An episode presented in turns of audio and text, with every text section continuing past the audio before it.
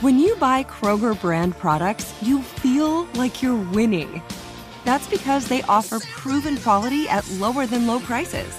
In fact, we guarantee that you and your family will love how Kroger brand products taste, or you get your money back.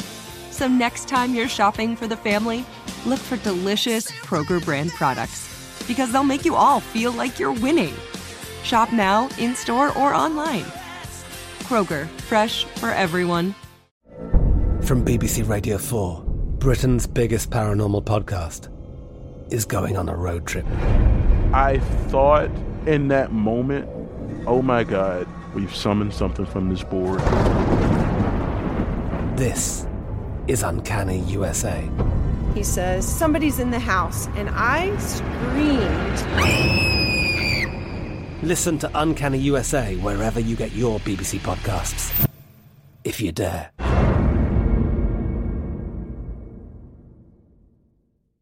Xfinity has free premium networks for everyone this month, no matter what kind of entertainment you love. Addicted to true crime? Catch killer cases and more spine-tingling shows on A&E Crime Central. Crave adventure? Explore Asian action movies on Hi-YAH. Searching for something extreme? Check out skating, snowboarding, and more on Fuel TV Plus, the global home of action sports. And find crowd-pleasing bops on iHeartRadio's Hit Nation playlist. There's new free shows and movies to love every week. Say free this week in your Xfinity voice remote. Spectrum One is a big deal. You get Spectrum Internet with the most reliable internet speeds, free advanced Wi Fi for enhanced security and privacy, and a free Spectrum Mobile Unlimited line with nationwide 5G included, all while saving big. For the big speed, big reliability, and big savings you want, get Spectrum One. Just $49.99 a month for 12 months. Visit spectrum.com slash big deal for full details. Offer subject to change, valid for qualified residential customers only, service not available in all areas. Restrictions apply.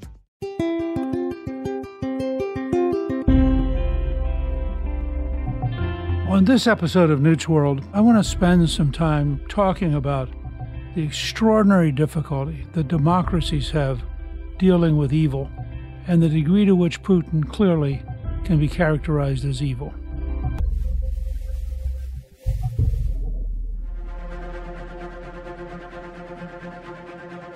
I wanted to take time to talk today about what I think is a very disturbing, but in many ways historically normal process.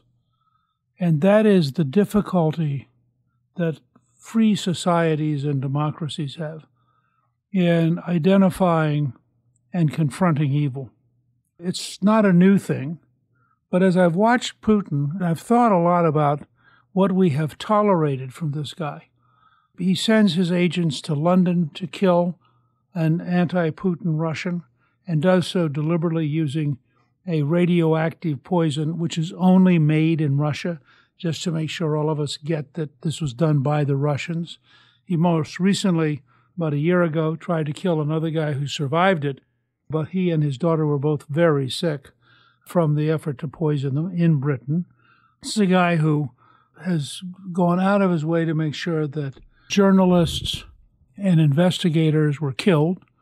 He has proven in his attack on Georgia, followed by his annihilation of the city of Grozny in Chechnya, followed by his use of mass terror weapons, including chemical weapons, in Syria, and now the way he's campaigning in Ukraine, that he knows no bounds, and that the civilized world, as we would like to call ourselves, hasn't had the courage to confront him and establish bounds.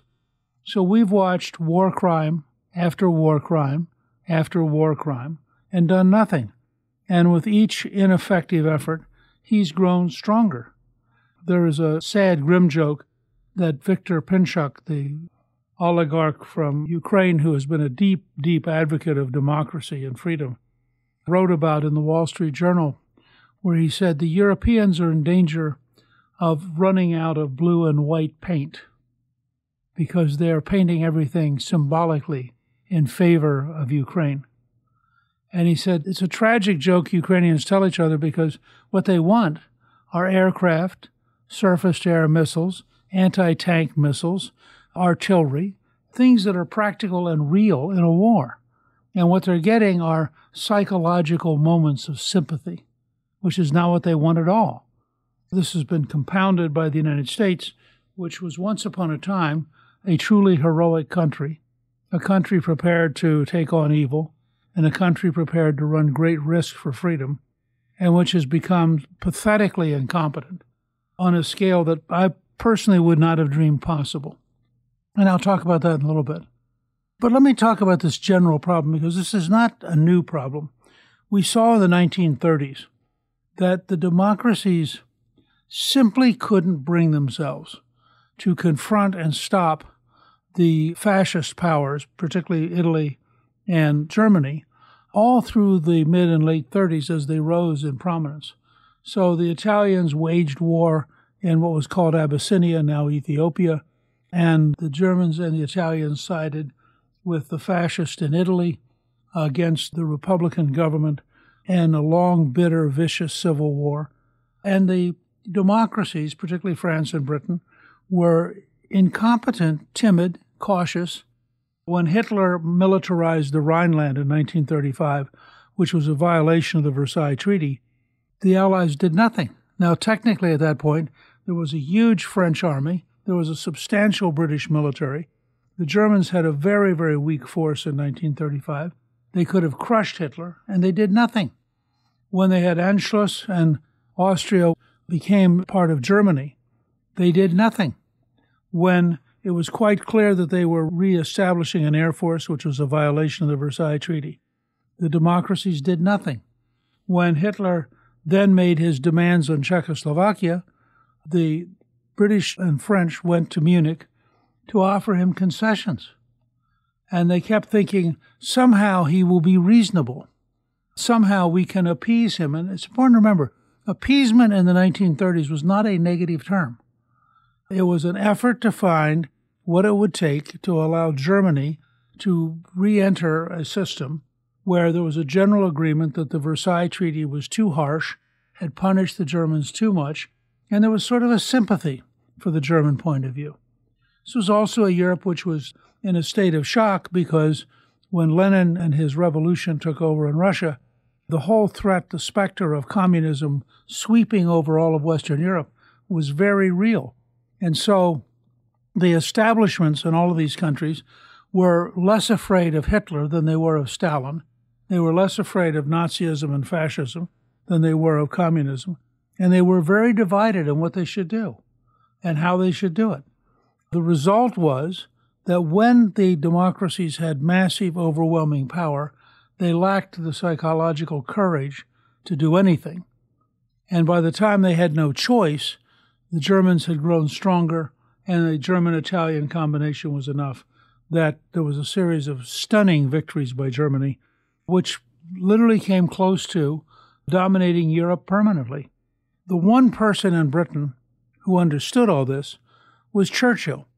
And that was for, I think, two very different reasons. The first was that Churchill had actually read Mein Kampf, which is the book Hitler wrote while he was in jail in 1924 after an attempted coup in Munich. And Hitler's quite clear about who he is. He's nuts. He wants to dominate all of Europe. He wants living space, Lebensraum, for the German people. And the way he's going to get Lebensraum is he's going to occupy Ukraine, Poland, Russia. He needs oil, and the way he's going to get oil is he's going to take it from Romania, and then he's going to drive to the Caucasus and take the Russian oil fields. And in the process, he intends to wipe out the Jews, the Gypsies, and people who are born with disabilities. And people tend to forget that the earliest phase of the Nazi process of eliminating people actually began with children with Down syndrome and children with birth defects. And that this was a very clear, deliberate strategy, tragically, process of improving the species by eliminating people with disabilities, which had actually, in the West, had substantial intellectual support as a way of scientifically, this is why I always have to worry. When the left says science, you have to sort of worry about what's coming next. Because this was the scientific theory of the 1920s. In that context, Churchill understood that Hitler was evil by any reasonable standard. There was a second factor. Churchill the last great Victorian statesman. He was old enough, he was deeply embedded in his father's career, and his father had been the number two leader, the Chancellor of the Exchequer in the 1880s. And so Churchill, who served in the army in India and in Egypt and in Sudan, and then served as a reporter covering the war in South Africa with the Boers, Churchill really was, uh, in many ways, a throwback. He was aggressive, pugnacious, courageous, willing to fight.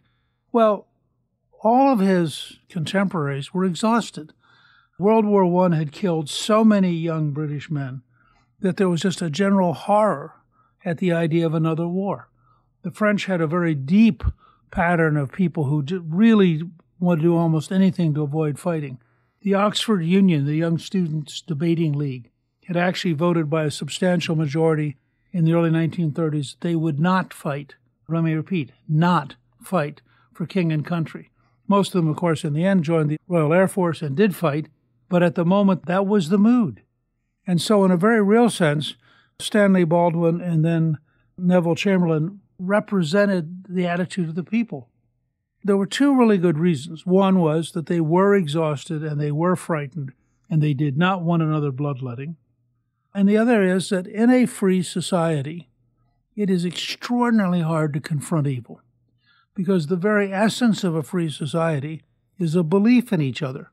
We can argue, we can talk, we can find a way to have a compromise, we can get along. And so it's really hard when you have civil wars, you begin to approach a level of distancing which makes it possible to think about how bad people can be. But as a general rule in a free society, there's really a very high premium on being positive and on not thinking evil thoughts and not thinking your opponent is bad.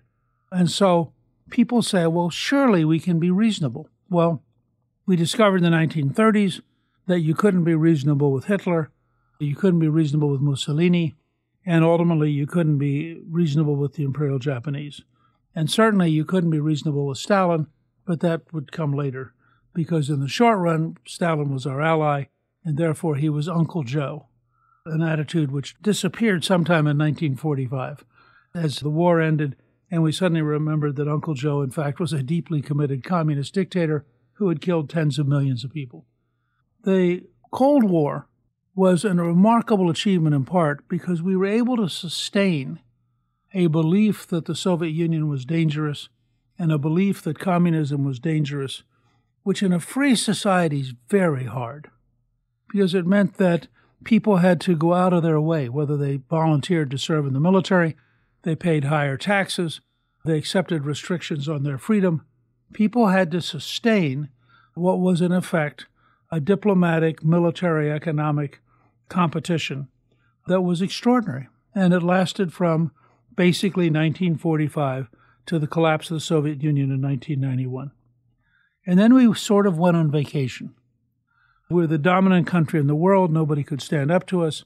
And for about a 20 year period, we didn't worry much about the world. That was the problem for Washington, not for the average American.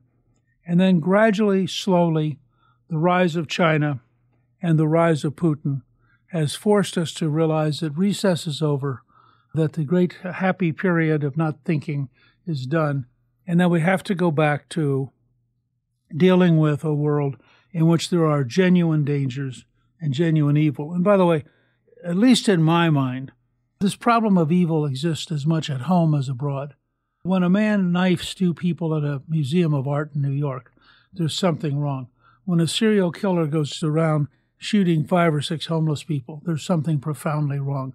When a man who has been arrested 17 times and released kills a 24 year old student while she's working in a store in Los Angeles, there's something wrong. And it's our inability to deal with evil at home, to deal with evil in terms of terrorism, or to deal with evil in terms of organized leaders like Putin that makes it very, very dangerous for democracies. Because if you allow evil to grow, if you allow it to become acceptable behavior, the world becomes very harsh and very dangerous. We're seeing it at home with crime right now. We're seeing it at home with tolerating fentanyl, which is killing people, literally killing people. We're seeing it in the way in which we deal with China and Russia.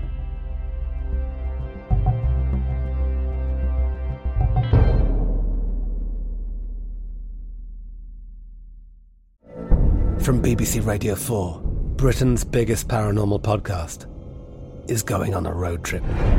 I thought in that moment, oh my God, we've summoned something from this board. This is Uncanny USA. He says, Somebody's in the house. And I screamed. Listen to Uncanny USA wherever you get your BBC podcasts, if you dare.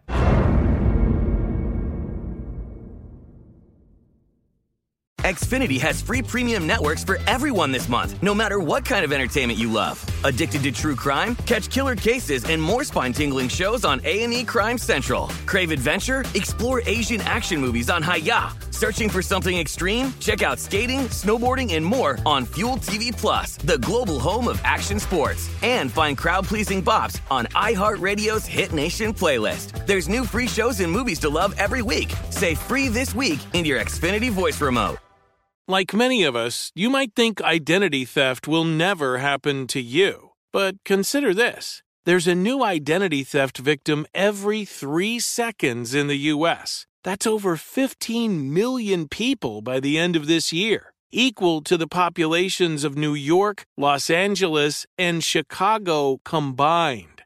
Even worse, identity theft victims often don't even know they're victims. That's why Lifelock Identity Theft Protection alerts you to identity threats, even the ones that don't show up on a credit report, like data breaches, fraudulent bank transactions, loan and credit card applications, and crimes committed in your name. If your identity is stolen, your own dedicated Lifelock US based restoration specialist will work to fix it.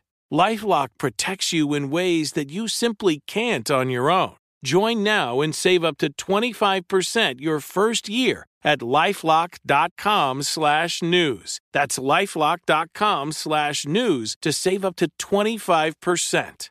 Identity theft protection starts here. The 2024 presidential campaign features two candidates who are very well known to Americans, and yet there's complexity at every turn criminal trials for one of those candidates, young voters who are angry. The Campaign Moment podcast from the Washington Post gives you what matters. I'm Aaron Blake, and I'm covering my 10th election cycle. My colleagues and I have insights that you won't find anywhere else. So follow the Campaign Moment right now, wherever you're listening.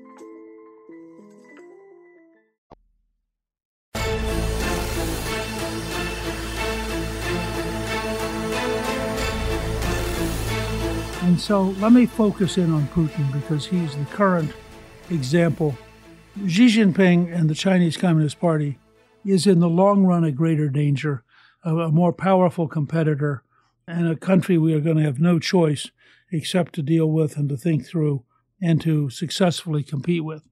But in the short run, because Russia does have 6,000 nuclear weapons, even though it has a very weak economy, even though it has a a dictatorial government based on basically a kleptocracy of just stealing, even though in a genuinely free election, Putin would have a very hard time winning. He's not going to have a genuinely free election. And he has a secret police that's very competent. He was himself a member of the secret police. And one of the things you have to worry about in Ukraine is that Putin served in East Germany at the very high peak of the Soviet Empire he knows how to create a satellite state. He knows how to take over a country and how to organize its police force to ensure that it does what it wants. So now you have the case of Putin, a genuine case study in somebody who, by any reasonable standard, is evil. And when I say evil, I mean he bombs a maternity hospital as a deliberate act of terror. And this is literally what happened, I think, in Ukraine, is that they made an enormous mistake in Moscow they assumed that the Ukrainian people were timid and ineffective, and they assumed that the Ukrainians would collapse. So General Milley, the chairman of the Joint Chiefs, said that the Russians would be in Kiev in three days. And I think that Putin probably believed he was going to be in Kiev in three days. Well, both Milley and Putin were wrong. And the reason they were wrong was because of the Ukrainian people who decided to fight. And something had happened from the time that Russia seized Crimea and seized the eastern region around Donbass. And that is, in the ensuing period of warfare, what happened over the last eight years is people who used to be pro Russian became Ukrainian. So they suddenly found, I suspect to their great shock, that even in the most Russian ethnic parts of Ukraine, nobody wanted Putin. They had now decided that given a choice between his dictatorship and the quality of life in Moscow and what was happening in Ukraine, which for all of its corruption and all of its difficulties was an open society where people were able to deal with the West, where they had tourism, where they had investments, where they were beginning to get real economic growth. And as they were forced to choose, they just steadily became Ukrainian. So, in a very bizarre way, Putin's aggressiveness has actually created a Ukrainian nationalism, which is much greater than you could have imagined. So, he was faced with the reality after about five or six days that he could not win militarily. And I think this is a very important thing for people to understand. Even with the Biden administration having twice blocked sending weapons before the war, even with the West being confused and chaotic and ranging from small countries who are desperately getting weapons in for a practical reason. If you're Estonia or Sweden or you're Latvia or Lithuania, you know you could be next. And so you want to stop Putin in, in Ukraine as a matter of your own survival as a country. And so lots of places were shipping something. And the Ukrainians suddenly found themselves, you may have seen the famous video of the tank column where all of a sudden off from one side comes a missile and a tank blows up, and then comes another missile, and another tank blows up. And there are suddenly Russian tankers getting out of their tanks because they're caught in this column. They can't get off the road, and their tank could be next. And this is the sort of thing which has kept that huge, massive column blocked north of Kiev. The logistics have been terrible. They apparently came to Ukraine with like three days of food. They have not been able to refuel some trucks and tanks. And they've not been able to coordinate complex, large operations. And so the Russian military has been an enormous disappointment. Well, Putin's reaction wasn't to say, oh, gee, I guess we can't do this. His reaction was to say, look, if I can't beat you militarily, I'm going to shift to terror. And so, what we have watched for two weeks, with frankly a level of passivity that is disgusting and that sickens me, is we have watched a deliberate terror campaign a terror campaign worthy of the Nazis bombing Warsaw, worthy of the kind of things that we saw in Spain during the Civil War there. There's just no question what he's doing. And that means that he is bombing maternity hospitals. The picture of the pregnant woman being carried out, and later the fact that she and her baby both died, is as good a symbol as you need of the cost of evil. And unfortunately, Evil is defeated by superior force. What defeated Hitler was a collection of Allied armies that simply overwhelmed the Germans. What will ultimately stop Putin is a willingness of brave people to stand up to him and to be equipped with weapons. It frankly sort of drives me crazy to watch Western politicians dither and dather. You know, so currently there's this conversation that says, well, we really shouldn't send them the MiG 29s they want, because we who are not there dying have decided in our infinite wisdom that we know better than the Ukrainians what they need. And what they need is surface to air missiles. Now, I'm all for surface to air missiles. And my answer would be fine ship them both.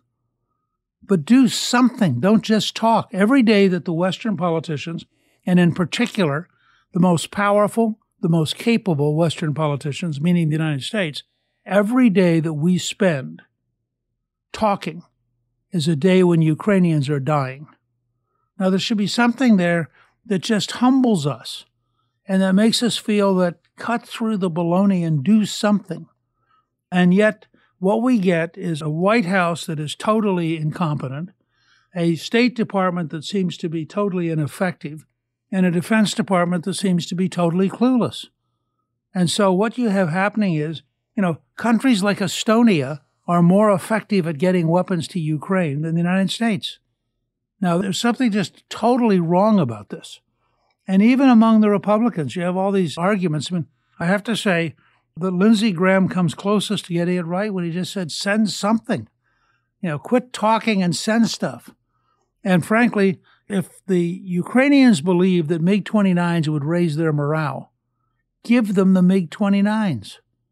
This idea that some analyst at the State Department or the Defense Department, sitting in comfort, having driven in from Reston and on the way to a nice dinner at Georgetown, has decided in their infinite wisdom what Ukraine needs. There's something sick about that.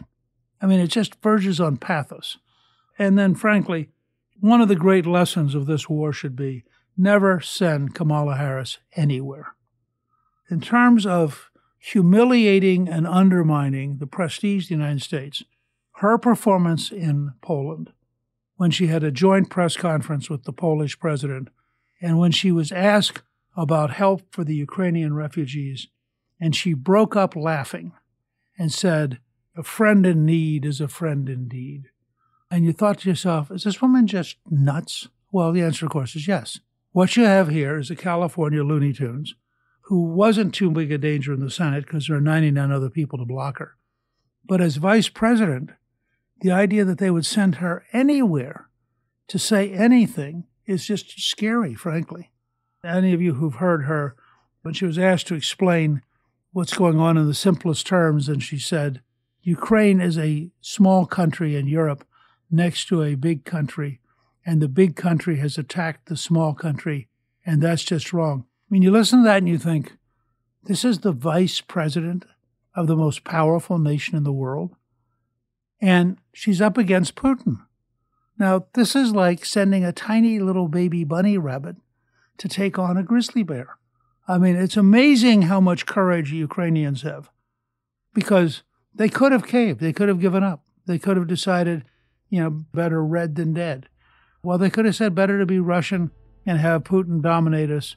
But instead, they said something which most Americans for most of our history would have identified with that their country was worth fighting for, that they believed deeply in their cause, and that they weren't going to automatically collapse or automatically go away and do anything.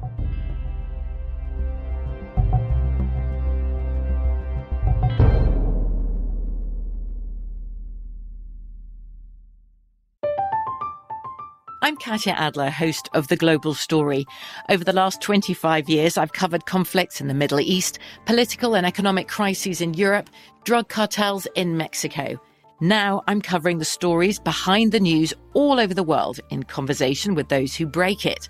Join me Monday to Friday to find out what's happening, why, and what it all means. Follow the global story from the BBC wherever you listen to podcasts. Xfinity has free premium networks for everyone this month, no matter what kind of entertainment you love. Addicted to true crime? Catch killer cases and more spine-tingling shows on A&E Crime Central. Crave adventure? Explore Asian action movies on Hi-YAH. Searching for something extreme? Check out skating, snowboarding, and more on Fuel TV Plus, the global home of action sports. And find crowd-pleasing bops on iHeartRadio's Hit Nation playlist. There's new free shows and movies to love every week. Say free this week in your Xfinity voice remote. Spring is a time of renewal, so why not refresh your home with a little help from Blinds.com? Blinds.com invented a better way to shop for custom window treatments. There's no pushy salespeople in your home or inflated showroom prices. Free samples, free shipping, and our 100% satisfaction guarantee can put the spring back into your step and into your home too. Shop Blinds.com now and save up to 45%. Up to 45% off at Blinds.com. Rules and restrictions may apply. I bet you're smart. Yeah, and you like to hold your own in the group chat. We can help you drop even more knowledge. My name is Martine Powers. And I'm Elahe Izadi. We host a daily news podcast called Post Reports. Every weekday afternoon, Post Reports takes you inside an important and interesting story with the kind of reporting that you can only get from the Washington Post. You can listen to Post Reports wherever you get your podcasts. Go find it now and hit follow.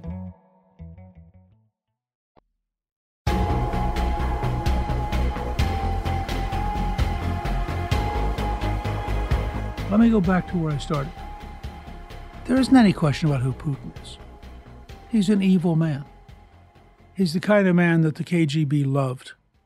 They were confident he would torture and kill if he had to. They were confident that he was brutal. They were confident that he had contempt for his fellow human beings. And he's proven it for 20 years. So the record's clear.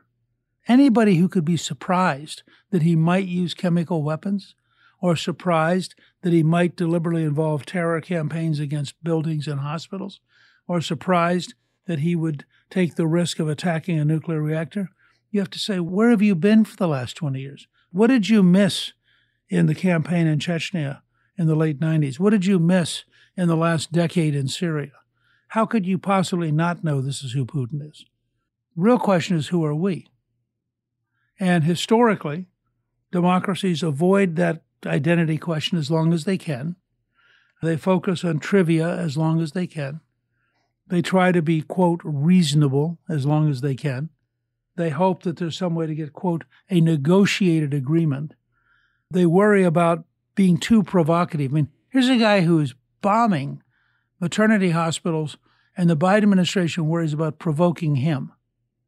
Now, there's something totally unbalanced about this approach.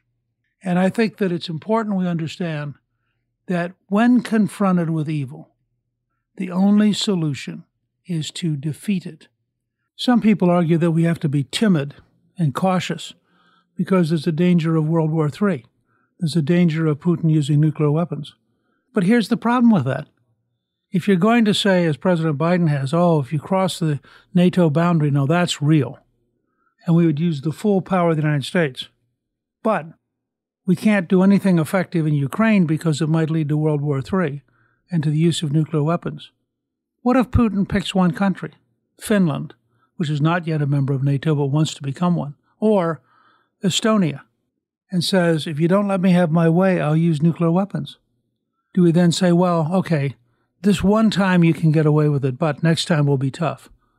Or, in fact, do we in the end always have to cave in because he can always threaten to use nuclear weapons?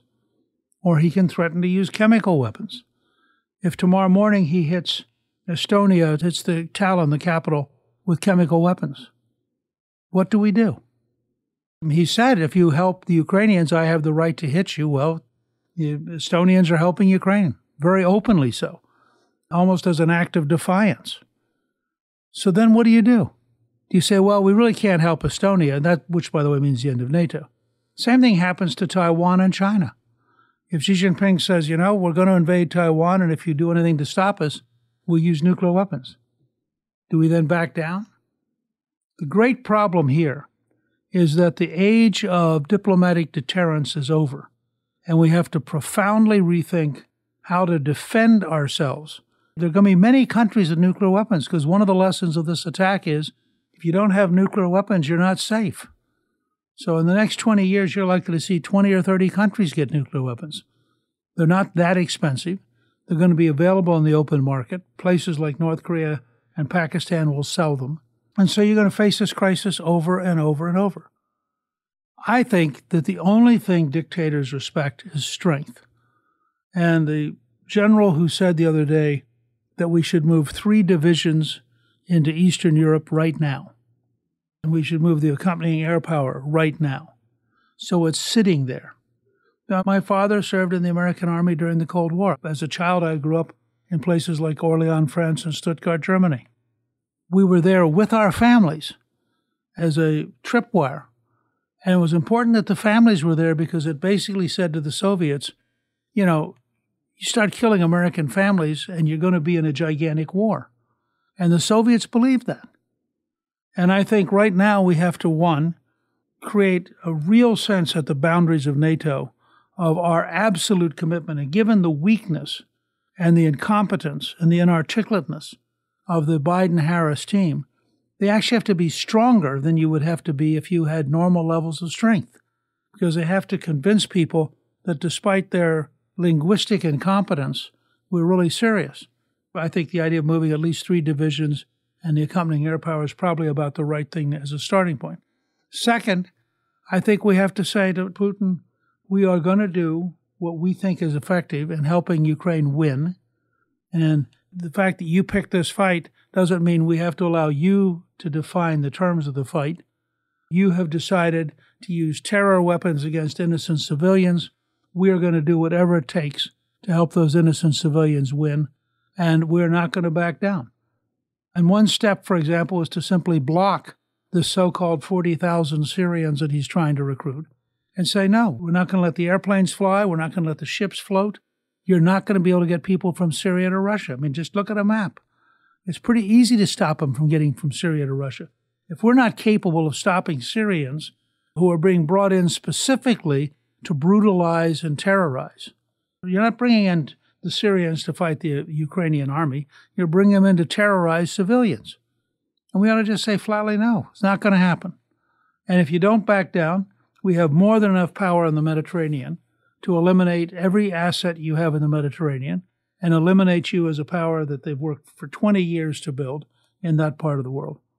If we don't have the courage to stand up, and therefore we say, well, we really had no choice, where does it stop? Which threat do we finally say that's enough? And of course, in World War II, they didn't stop Hitler in 1935, 36, 37, 38, and then finally in the fall of 39, they felt as he invaded Poland they had no choice. And by then, the world had grown much worse. The Soviets had decided the West was so weak they actually signed an agreement with Hitler, and the war became much worse than it would have at any point prior to that. What I fear most is that at some point the Ukrainians, who are in the middle of a terror campaign, will decide that the world's not going to help them, that they have to cut a deal, and that they will decide to basically accept some kind of limited Ukrainian independence. And in that process, that Putin will survive, he'll be strengthened at home, he will actually be the winner. That will be a tragedy for the world, and that would be a very very dangerous world.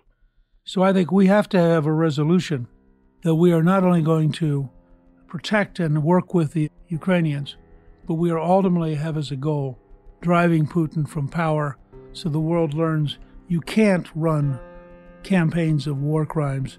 You can't routinely savage innocent people. You can't use terror weapons and expect to survive. Anything short of that will make the world dramatically more dangerous. And I think that is what we have to learn from the current disaster.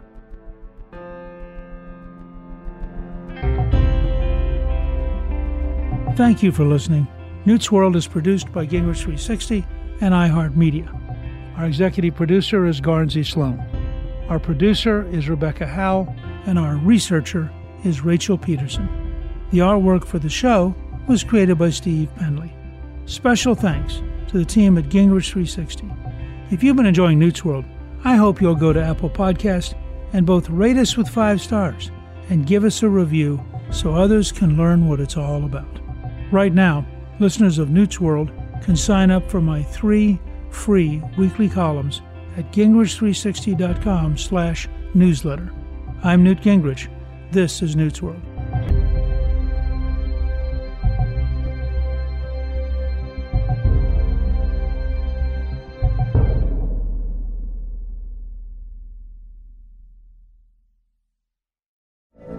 From BBC Radio 4, Britain's biggest paranormal podcast is going on a road trip. I thought in that moment, oh my God, we've summoned something from this board. This is Uncanny USA.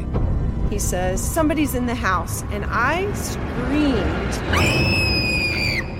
Listen to Uncanny USA wherever you get your BBC podcasts, if you dare.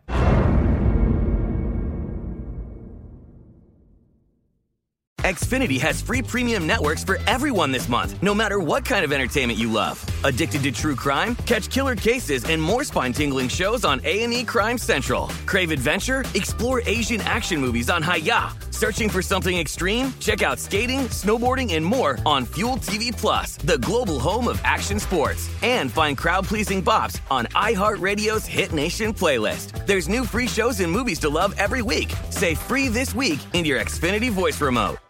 Hello, it is Ryan, and we could all use an extra bright spot in our day, couldn't we? Just to make up for things like sitting in traffic, doing the dishes, counting your steps, you know, all the mundane stuff. That is why I'm such a big fan of Chumba Casino. Chumba Casino has all your favorite social casino style games that you can play for free anytime, anywhere with daily bonuses. That should brighten your day a little.